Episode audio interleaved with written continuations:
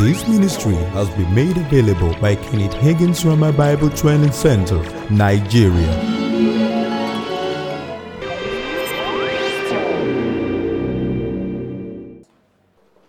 All right, we are in the uh, process of sharing with you on where is your faith located.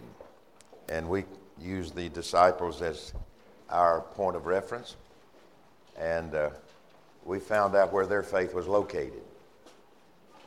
It was, it was, it was, well, in fact, it wasn't there. They were filled with fear.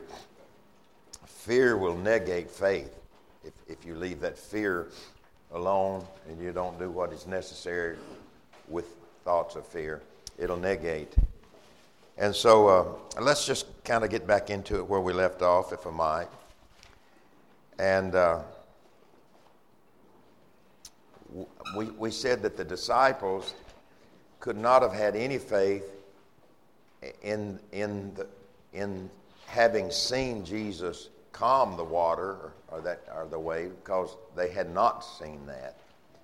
And so they had not, they had never, never heard him, uh, as far as the record we have in the scripts, they had never heard him speaking to, you know, a storm, an actual storm of wind that had the uh, water, troubled water. And so they had no basis for faith based on what they saw or what they had not seen. The only basis they had for faith was what? What Jesus had said to him, what Jesus had taught them through the day. That's the only basis that they had for faith. So we see then that the God kind of faith does not take its foundation for what we have seen or not seen. It takes its foundation on the Word of God. So if I'm going to have great faith, if I'm going to be, come to the place where my faith will do for me and work for me like it worked for Jesus, then I'm going to have to I'm going to have to engraft the Word of God into my mind over and over and over, day by day by day. I'm going to have to take time. Now, sometimes the thought will come, well, I don't have time, I'm busy. But the question is, are you too busy? See, it just depends on what you want.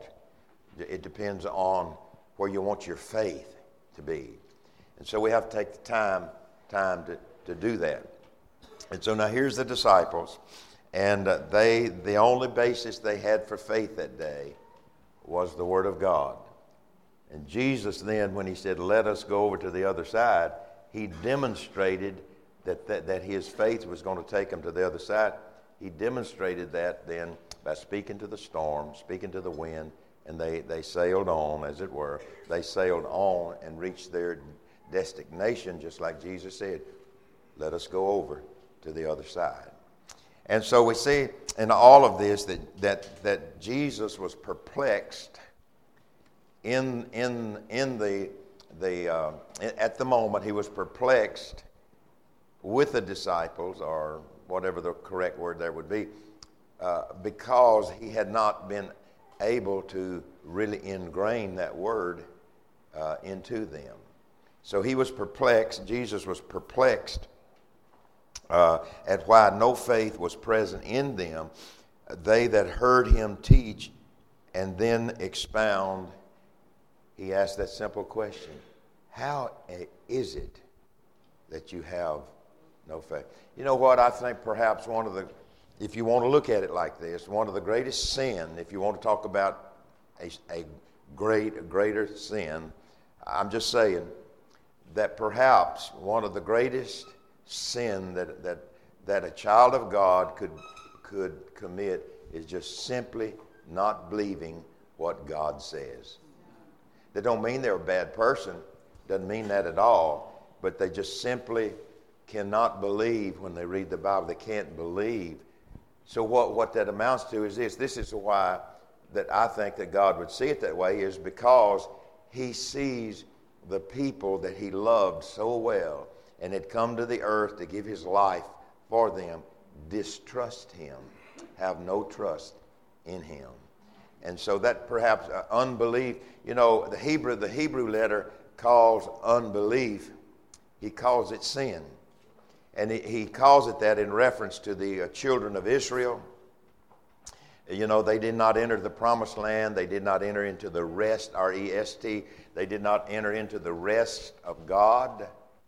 And so uh, it was because, not, it was not because of the, of the Canaanites, the Hittites, nor the Teramites. You'll get that on the way home. And uh, it was not because of that. It was simply because they believed the circumstances more than they believed God. When Moses went down there to them and said, God sent me down here to lead you to the promised land. And God's saying there's a promised land for Israel. And he said that that promised land was a land that would, was flowing with milk and honey. But the, the Israelites got out in the wilderness and all of the circumstances. They went around in a circle for 40 years. All of the circumstances kept them out of the promised land. Circumstances will keep us out of God's best for our lives if we listen, see in a manner, uh, listen to what those circumstances are saying to us. And then the devil chimes in. And so he comes along, tells us, you know, he probably maybe uh, tells us all basically the same thing. He said, well, you know, uh, things like, well, you're not going to make it. Well, God's not going not to come through this time for you. Well, you know, uh, you know, and he presents all of that type of language to us. And so that's all for the purpose of causing us to distrust what God says to us in His Word. And so unbelief then become or was the cardinal sin that kept the Israelites out of the promised land. It wasn't because they couldn't go. It was just simply because they did not trust what God, the word God had sent to them through Moses. They did not trust it. And so they got out there in the wilderness and went round and around in a circle for 40, 40 years. So it is evident that, that what Jesus had said to them that day in teaching them, uh, it was evidence that that was not in them, in them, even though they heard him teaching and expounding upon the Word of God. Now, how is it? He must have said, You hear me, yet you have no faith if you understood the parable that I taught. A sower, the kingdom of God is as if a man or a person, mankind, uh, male, female, it is as, a, as if a person should cast seed into the ground. Now, I'm repeating myself a lot, and it's on purpose that I'm doing this so that we get the picture. And so we see then that, that everything that God has, He put it in seed form. And so he put faith in the seed form. God, way back in the book of Genesis, put the coming Messiah in seed form, the, the coming of Jesus, the Redeemer, the Messiah. He put, he put him in seed form by saying something. And he said, The seed is coming. Uh, you'll bruise, you will, he will bruise your heel, and you will. Uh, and you will what? you, you're going to stomp his head. And so we see it was in seed form. God said something. And every word that God says is truth. And there's no error in what God says. And so we see then that he said the kingdom of God operates on this principle that a, that a person sows the seed of the word into the ground. Then he said, This seed is comparable to a mustard seed. It may look small in the beginning, but if you plant it, it'll do what it does, and it'll grow up and it'll shoot out great branches, and the fowl of the air will come and lodge in the sh- under the shade of it. Just simply giving us a picture of when it seems like that we are exercising faith against the circumstance, it seems like may seem like a small thing to do, but if you just plant it and just water it with your praises and your thanksgiving, what's going to happen? What's in that seed is going to come up and it's going to grow up real tall and it's going to shoot out branches and, and it will attract uh, whatever. In that case, he gave that, uh, gave that example of that. So, Jesus, uh, after Jesus, let's look at this for a moment. After Jesus had fed the 5,000 with five loaves and two fishes, the crowd followed him. Yet he said unto them, You're not following me because you want to hear what I have to say. He said, You're following me for what? For the loaf, for the bread, and so, or what they, he, how he was feeding them in the natural. So there's a great, there's a great truth here that we're not following Jesus because of material things. We're following Jesus because what he says to us is the truth. And that we can take what he says to us, ingrain it into us, engraft it into us, and we can take that word then and receive whatever we need in a natural, physical world. And so he said, but here he said to these people that when he fed the 5,000 with the five loaves and the two fishes, the crowd followed him, yet he said to them, You are not following me because you want to hear what I have to say, but because you ate of the loaves and were filled.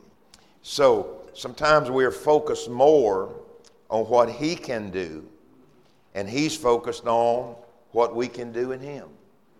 So a lot of times we're asking God to do something that He has left instruction for us to do. He said, You say to the mountain. You know, and so sometimes, you know, and, and it sounds good, and uh, you, you get a little religion involved in it, but we, we are asking God to move the mountain. Well, in effect, it, it, it's His p- power that's going to move the mountain. But He didn't say, ask Him to move the mountain. What did He say? If you you shall say unto the mountain. So that's a responsibility of my faith life is to speak to these things. You say to the mountain, and he told him what to say. Well, I mean, he's filling in every little blank space here. He tells him what to say. You say to the mountain, what? Be thou removed, and be thou cast into the sea, and not doubt in his heart. Can you see God and us working together? We're co laborers together with God.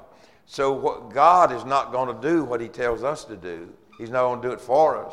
And we can't, we can't, in our own natural strength, we can't do what God can do. But when we get it all together, when we get all of this together, then God imparts to us from His Word, by the Spirit of God, He imparts to us the same power that Jesus had when He spoke to the wind and he spoke to the water. Now, sometimes that blows the natural thinking, uh, you know, but that's just the way it is. Because he said, if you say to the mountain, be removed and cast into the sea, and, and you don't doubt in your heart, what does he say? It'll be done for you. It'll actually happen for you. So here, here's the great, I mean, that, that, that is the, uh, that, that's the ultimate uh, of, of faith. I mean, that's the reason we ought to pursue it every day that we live, the lifestyle and all of the different facets of faith that God instructs us to be involved in. We, I mean, every day of our life. Why? Because God wants us right up here, just now, that's what I'm saying to you. He wants us right up here on the faith level that Jesus had when he walked here on the earth. Now, boy, that blows the human mind sometimes, doesn't it? But he wants us to operate by faith and with the same kind of faith that Jesus had. And so when Jesus spoke to the fig tree, what did he say? When, the, when Peter or, or, or those folks were marveled that the fig tree had died, you know, going out, Jesus spoke, coming back, they saw that it had withered. And Peter said, Look at the tree, it, it's dead or it's withered. You know, and what you know, and Jesus didn't put his thumbs up here in his vest and say, Well, what'd you expect, boys? He didn't he didn't do that he turned his attention to them. He turned his attention to them. He did not get them to focus on him necessarily so much. He focused his attention with that, with that demonstration. He focused attention on them. And he said, Well, how, the King James said, have faith in God, which all of us have learned what? When he said, have the faith of God, or have the God kind of faith. He, he put it back to them. He said, You guys have it. Y'all have it. You have the faith of God. Because if you do and you get that and develop yourself in it, you can not only do that which is done to the fig tree, but you can say to the mountain. Mm. That was a little feeling that went through there then for me. But he said, You can say to the mountain, Be removed, cast into the sea, not doubt in your heart, but believe that those things which you say shall come to pass. Come on, help me preaching now. Shall come to pass. Can you see what he's doing? Can you see what Jesus is doing? And so we can we can see then the importance. When Jesus said you have the faith of God, that was that was not a suggestion. It was a statement of something that he wanted them to have or expected them to have. Have faith in God. Without faith, it's impossible to please God. And so if I do not if I do not immerse immerse myself into faith, there's going to be some element here that I am not pleasing God like God would want me to please. Doesn't mean God doesn't love me. Doesn't mean God's, you know, gets all upset with it. Just the pleasure that God wants to receive from His children is not there. And so we see then that without faith is what? Impossible to please God. And if I ask the question here this morning, how many of you want to please God? Well, that's all of us in the room. But we're not going to do it unless we have what? Faith. faith. So I would say that faith is a pretty good subject. I would say it's a very important subject. You know, I told you what the guy asked me while you still preaching that faith stuff. Again, uh, I had a guy ask me one time. He said, "Are you one of them victory preachers?" I said, "Well, I'm doing the best I can.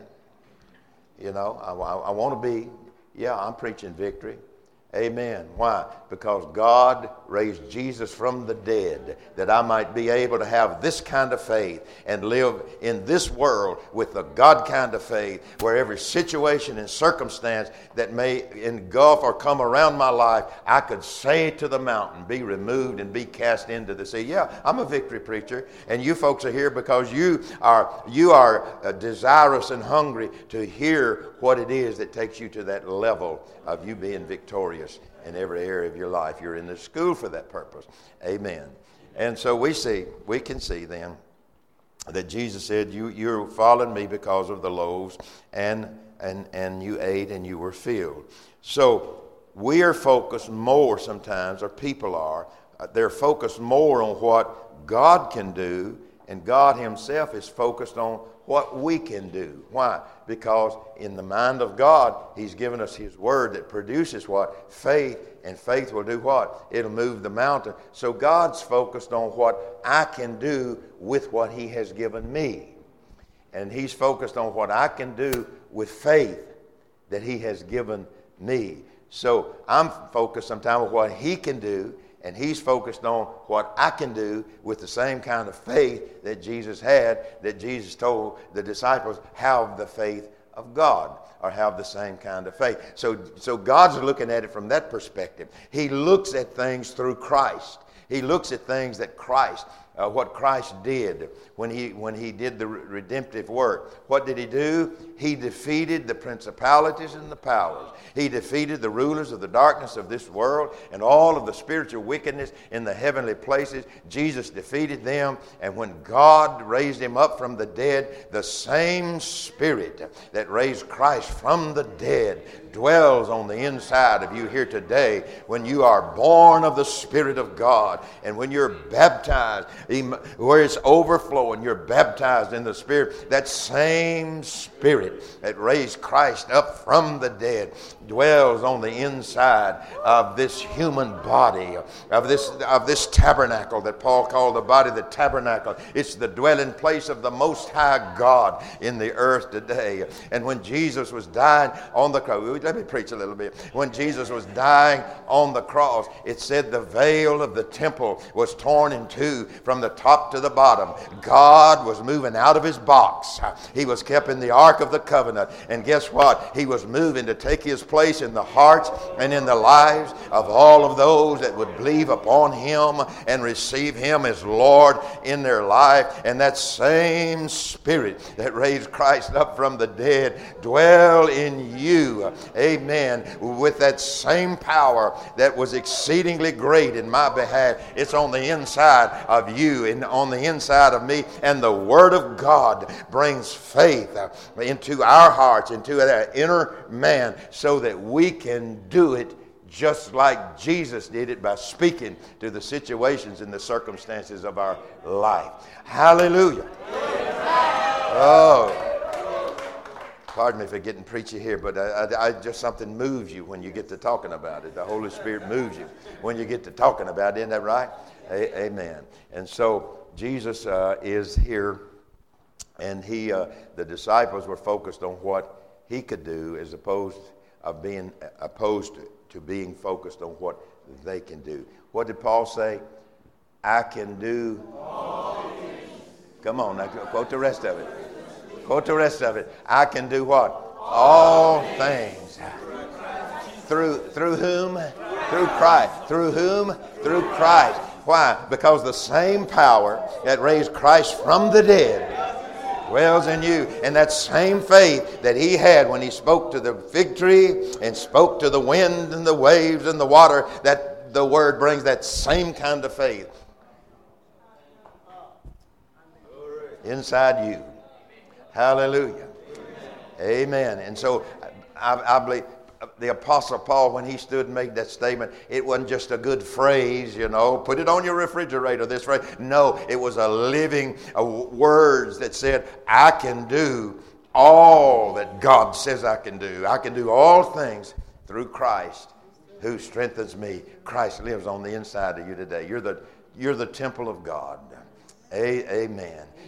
You, you, remember when, the, when they were quizzing Jesus and he was talking about his father, and they said, uh, You're talking about your father.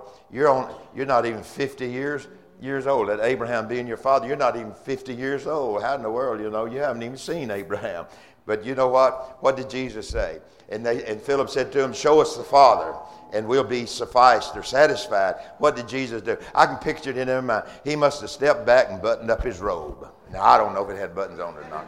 But he stepped back and he said, Well, Philip, have you been so long with me and you haven't seen the Father? If you've seen me, oh gosh, if you have seen me, you have seen the Father. That same God that he was talking about that lives on the inside of you today. You are carrier of God and faith. You're a carrier. You're meant to carry the faith of God into a lost and dying and dark world and shine the light of the gospel. Are you hearing me? To those who may not have heard, may not have seen, may not have been developed in it, we're the light of the world. He said he didn't he didn't say that we are light. He said you are the light of the world. Now, and John comes along and says that there. You don't mind if I get back here with you, do you? Okay. And, and John said, The light shines in the darkness, and the darkness comprehends it. It, the darkness comprehends it not. You know what that word comprehend is there? The darkness cannot lay hold on the light. Uh, darkness has no power over the light. Darkness has no power over the light that's in your faith the darkness has no power over the words of, of God that we speak that has been received, believed, and acted upon. Darkness has to flee at the presence of light. Amen. We saw it a moment ago when the lights went down, didn't we? Amen. That listen, I don't know where darkness goes to when the lights are on, but I know one thing when the lights go out, it'll come back. Hey, don't let the light go out. Don't put, you, don't put your light under a bushel basket. I mean, put it right up there where people can see it. Put the faith of God right up there where people can see it. Believe God in, in the face of difficult situations and circumstances, and let whomever is in, encompassed in your world, let them see the light of God with your life and through your life. Amen. And leave this school when you're finished and carry the light to somebody that has not yet seen the light. Oh, yes. Amen. Amen. Amen. You know, they, uh, they, we used to sing a song growing up in our, uh, our church, and I don't know if you ever heard this song or not, but it, it was Send the Light. Send the light, the blessed gospel light, let it shine forevermore. Well, now they were singing it from, from the perspective they had not yet, but he said, Jesus said, Let your light shine, indicating that you got it. You got it on the inside. Hallelujah. And you got the potential on the inside of you today. You have the potential to walk in this kind of faith. Amen. Amen. Well, let me go a little further. All right. So it appears, or here in this with the disciples, we're going to get off of picking on the disciples here but uh, it was because their faith. Uh, our, our Jesus, in essence, he asked the disciples, How come you did not rebuke the wind uh, and, and the sea? And so it was because at that moment in time, now they went on to do great exploits, but it was because their faith at that time was located on little. Little faith focuses on what Jesus can do and not on what the person can do in him or through him. Now, that's a great indicator where your level of faith is. We're talking about locating your faith. That's a great level. If we only focused on what he can do as opposed of focusing on what he can do through us, then we see we move from little faith to a greater position of faith. Now, let's go to Matthew's Gospel, the eighth chapter of the book of Matthew, Matthew chapter 8 and verse 5. And uh, I'll let you turn there if you're doing so right now. Matthew chapter 8, verses 5 through 10. And when Jesus was entered into Capernaum, there came unto him a centurion beseeching him. Now, we, we've already talked about this. And saying, Lord, my servant lies at home, sick of the palsy, grievously tormented. And Jesus said unto him, I will come and heal him. The centurion answered and said, Lord, I'm not worthy that you should come under my roof, but speak the word only, and my servant shall be, be, be healed. For I am a man under authority, having soldiers under me, and I say to this man, Go, and he goes, and to another, Come, and he comes, and to my servants, Do this, and he does it. When Jesus heard it, he marveled and said unto them that followed, Verily I say unto you, I have not found so great faith, no, not in Israel. Wonderful lessons on faith here. This man's faith was located on great. How did Jesus know it was located on great? He knew it by what the man said to him. He knew that. And what did the man say to him? Jesus, I know, I'm, I'm paraphrasing obviously. I know you will, you will go down to my house, but you, it's just not necessary. All you have to do is speak the word, and it shall be done. Amen. And so he had confidence in the faith of the Lord Jesus to heal his servant. My point to you today is this that same kind of faith is available to us uh, here, here today. So we see then that, that this man's faith was located on great Actually, that word great, it meant mega faith, which means extremely large. Great faith always recognizes the authority of God's word. Let me say that again. I know perhaps you know that for sure. I'm sure you do. But great faith recognizes the authority of God's word. It, do, it doesn't just recognize that God's word has authority, it recognizes that God's Word has authority over things, that God's Word has authority over nature. God's Word has authority on everything that He created. God's Word has authority over that. It's not just that God has authority, but that His authority, uh, He has authority over everything that He has, has created, over, the, over, the, over nature and things of that, of that sort or that, that kind. So great faith recognizes the authority of God's Word. It recognizes the authority of God's Word in our mouth and in our actions. Let me say that again. That, that, that great faith, or that God, did I say that? I think I did. That God, yeah, great, great faith recognizes it. It recognizes the authority of God's word where? In our mouth and where? In our, our actions. So the authority of God's word in our mouth and in our actions, great faith, person with great faith recognizes that they have authority. So you have authority here today. You have been given, and we, we, we know this, we have been given authority. We have authority over, over things in this natural world. We have that authority, but that authority comes through our faith. It comes through our faith, great faith. So, what we think, what we believe, and what we confess preconditions our level of faith. Let me say it again.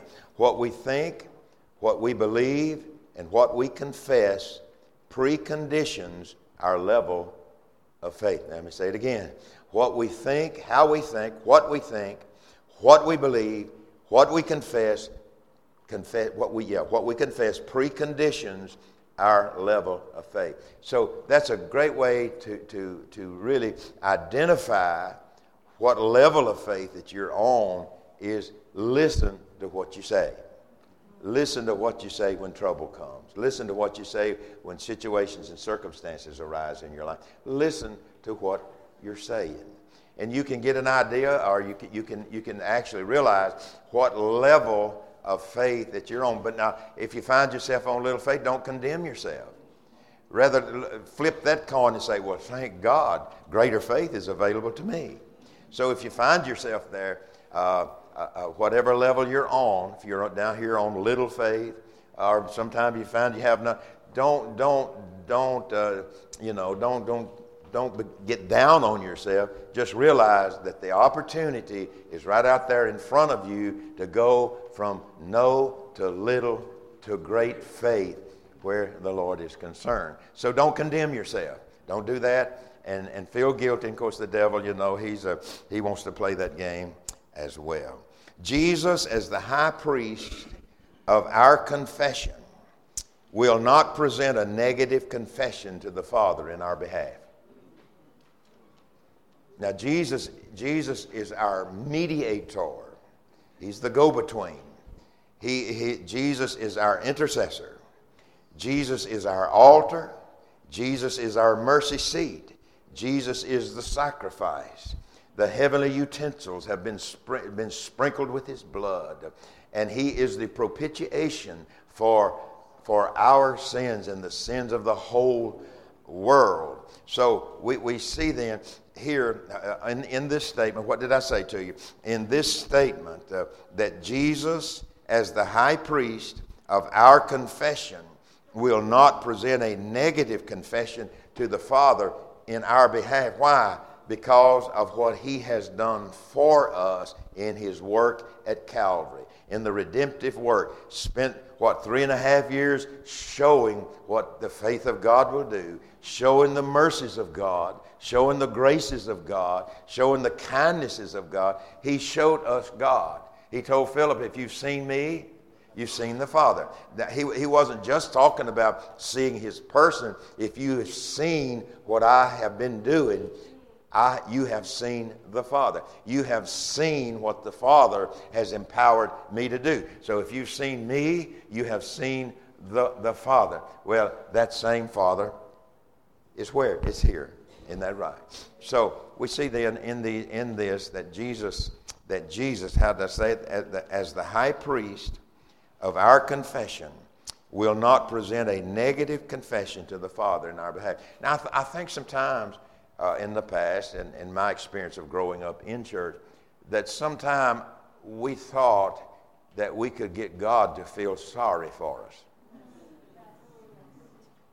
And that we, we, we thought, well, maybe you didn't have never done this, but we kind of felt like that we could get God, you know, just, just, to come and, oh, you poor little thing, you, you poor little thing, you bless your heart. I know it's tough. You know, we kind of had that mentality that, that God would feel sorry. But God does not feel sorry for us. Why? Because He's made available to us everything that Jesus walked on this earth with. Now, I'm not trying to tell you today that you're Jesus. You understand that, I hope. I'm not saying that. But, you know, we, we, we operate in this earth. We can operate in this earth with our faith on, on all of these different levels that we've talked about. Uh, you know, uh, little faith, great faith, and so forth and so on. So we never should ever try to get God to feel sorry for us. And we should never uh, try to get God to be sympathetic toward us because of what we're facing in life. Why? Because He's made it, He's made the power of faith available to us to move those obstacles. Now, that doesn't mean they'll move in a day. Sometimes they may not move in a week. Sometimes they may not move in a month. Sometimes it may take several months. Sometimes it may take a little longer than that. But if you'll just keep the faith against that, uh, that obstacle, keep your faith pressing against that obstacle. Just keep your faith pressing against the obstacle. There'll come a time when that obstacle will give way to your faith and you'll move it right out of the way. Amen. You'll move it right out of the way because faith will move mountains. Yes, it will. And so people say they, they believe that, that Jesus did resi- uh, redeem them, but they won't say so in many situations in their life. They, they, they'll speak like they're still in bondage, but yet they'll say, Well, Jesus came to redeem me, but they'll talk like they're not redeemed. But if, you're, if you are a Christian today, you are what? you are redeemed. What does the Bible say? Let the redeemed say so. Now, that's not just the word so. You know, let the, you get my drift, huh? Uh, let the redeemed of the Lord say so. It said, let the redeemed say what God has done for me in Christ. Let the redeemed say it. He has, he has redeemed me. He has saved me. He has delivered me. He's lifted me out of the miry clay. He's placed my feet upon, upon the rock, which is Jesus. He has, he has delivered me from the power of darkness and translated me into the kingdom of God. Hallelujah. So I'm in the world, but I'm not of the world. Hallelujah. I'm to live in this world, amen, with the supernatural power of faith working on the inside of me. Yeah, we're here, but guess what? We've not been left alone. We haven't been uh, left on the earth to do the best we can uh, and, you know, just barely scrape by. We've been redeemed to live in this earth with victory and, and, and winning over every obstacle, winning over every problem that presents itself. We are in the earth to live that kind of life. And when people see that kind of life, they're going to recognize something's going on in your life that if they're not a believer, that they may not have working in their life. Say it with me today. Thank God for faith. Oh, say it again. Thank God for faith. Hallelujah. Amen. Oh, I heard a preacher say not long ago, just last year sometime, I was attending a, uh, I was attending a conference, and this person, uh, this, this preacher got up and said, Well, today the faith movement is dead in the water. Well, faith is not a movement, faith is a lifestyle. It's not a movement, it's, it's a lifestyle.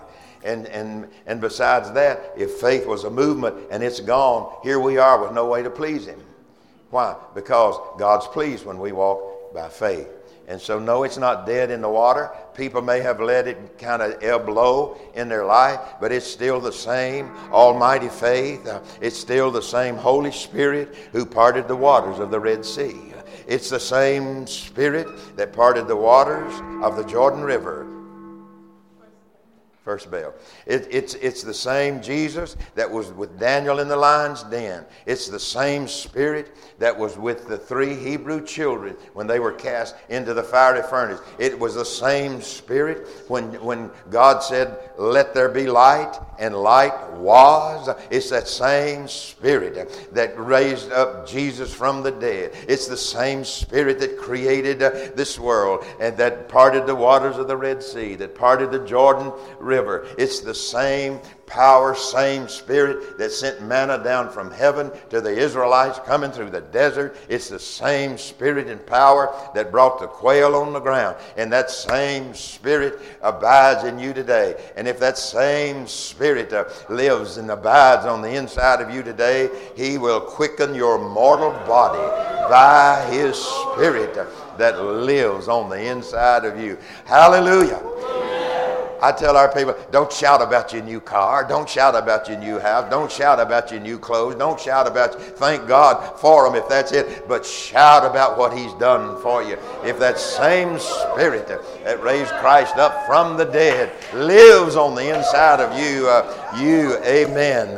Uh, how's the rest of that go? If uh, he will quicken your mortal body by His Spirit. Listen, that quickening power of the Holy Spirit energized. That Spirit energizes the faith of God on the inside of us. It'll drive every sickness and disease out. It'll drive every care out of your mind. It'll drive every obstacle into the sea. It'll do it. Why? Because there's nothing impossible with God.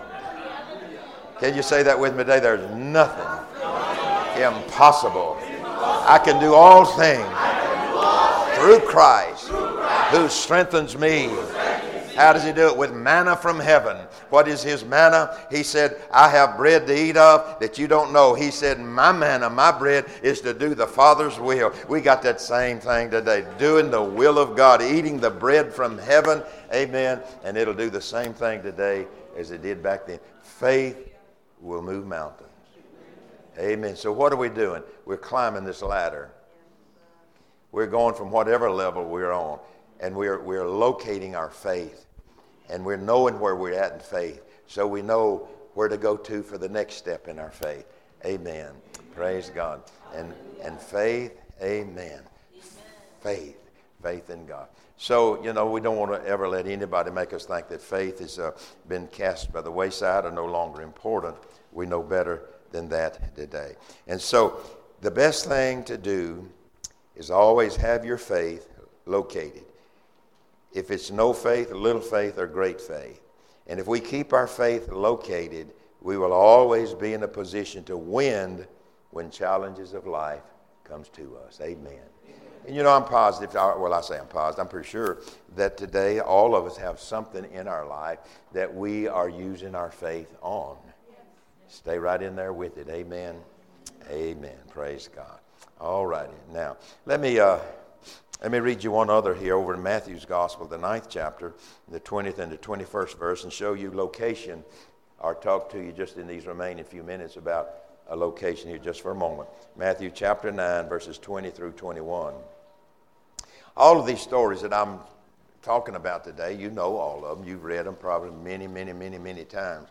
But I'll tell you, the more you read them, the more they'll just get, get they get bigger. Okay, and behold, a woman which was diseased with an issue of blood 12 years came behind him and touched the hem of, the, of his garment. You would have to know the history, and I'm sure you do, of how that that was something that she was not to do. For she said within herself, now let's read that part. If I may but touch his garment, I shall be whole. She located herself.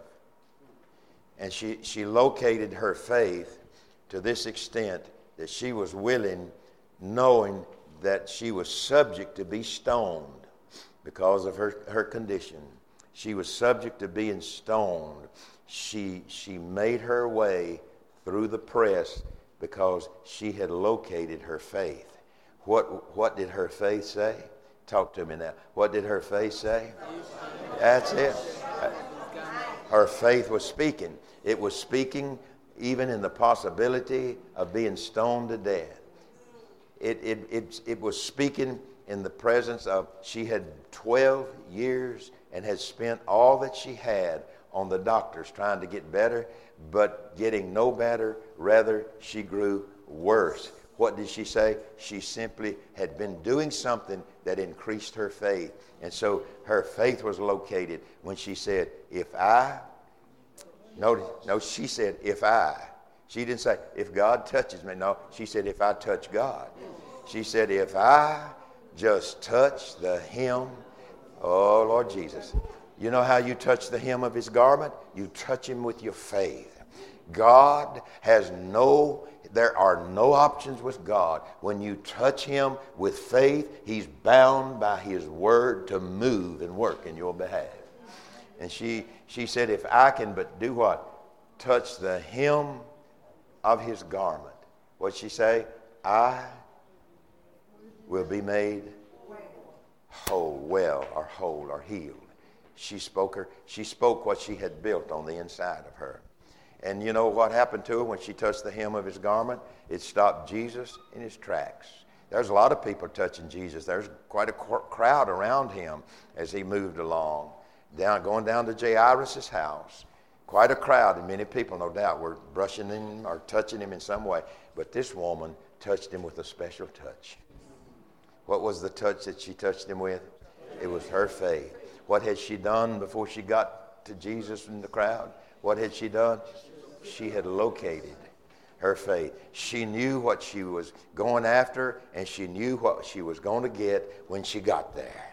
And so what she do? She made her way through the press. Don't you know that she must have been taking a lot of verbal abuse, taking a lot of abuse. But what did she do? She made her way through the crowd because her faith was located. What was her faith? If I do what? But touch what? The hem of his garment. What touched Jesus that day was her faith. Faith will touch God anytime, any hour of the day or night. Faith will always touch God. Now, remember what I said to you, and I've said everything I've said this morning over and over and over to you. But what did I say? God is obligated, if he, that's a pretty strong word, where God's got, but God is obligated to respond to a person's faith that they where they have located it and they know what they are believing God for. When you touch God with that kind of faith, He is obligated, not He's obligated to His Word to perform that in your life. Hallelujah. So it's not, it's not that we're making God do something, it's just simply God responding to His Word, what He has said. Amen. Praise God. So it's, it's, it's good to always be at work on your faith. Always, always keep working on your faith. I mean, even when you're studying other subjects of the Bible, obviously, all of it is filled, the Word of God's filled with faith, as it were. But always keep working on locating your faith, locating your faith. Know what you can believe God for. And if there's any doubt in your mind as to whether you can receive whatever, then just keep working on it. Keep working on it. How do you work on it? You read the Word. Then what do you do? You meditate the word. And then what do you do? You speak the word. You just keep speaking the word. There's a process going on on the inside of you. What's happening? Faith is being built. It's being built. What's it doing? It's taking you up from one level to the next level. And, and it's not by your feelings, it's not by what you've seen or haven't seen, it's by what you're doing. You're feasting, you're feeding on the Word of God, building your faith, Amen. Building your expectation. You know, faith has an expectation. Building your expectation, seeing something that, through the reading of the Word that has painted this picture to you, and then seeing yourself doing what the Word says you can do, and then seeing yourself fulfilling the plan of God for your life, where you may be, where He may have you planted, doing and seeing that in your life. Amen. So faith pleases God. Amen. And without it is what? Impossible to please Him. For more information and inquiries, please visit our website www.rhemanigeria.com or you can reach us on 08100163948 or 080 765 76163.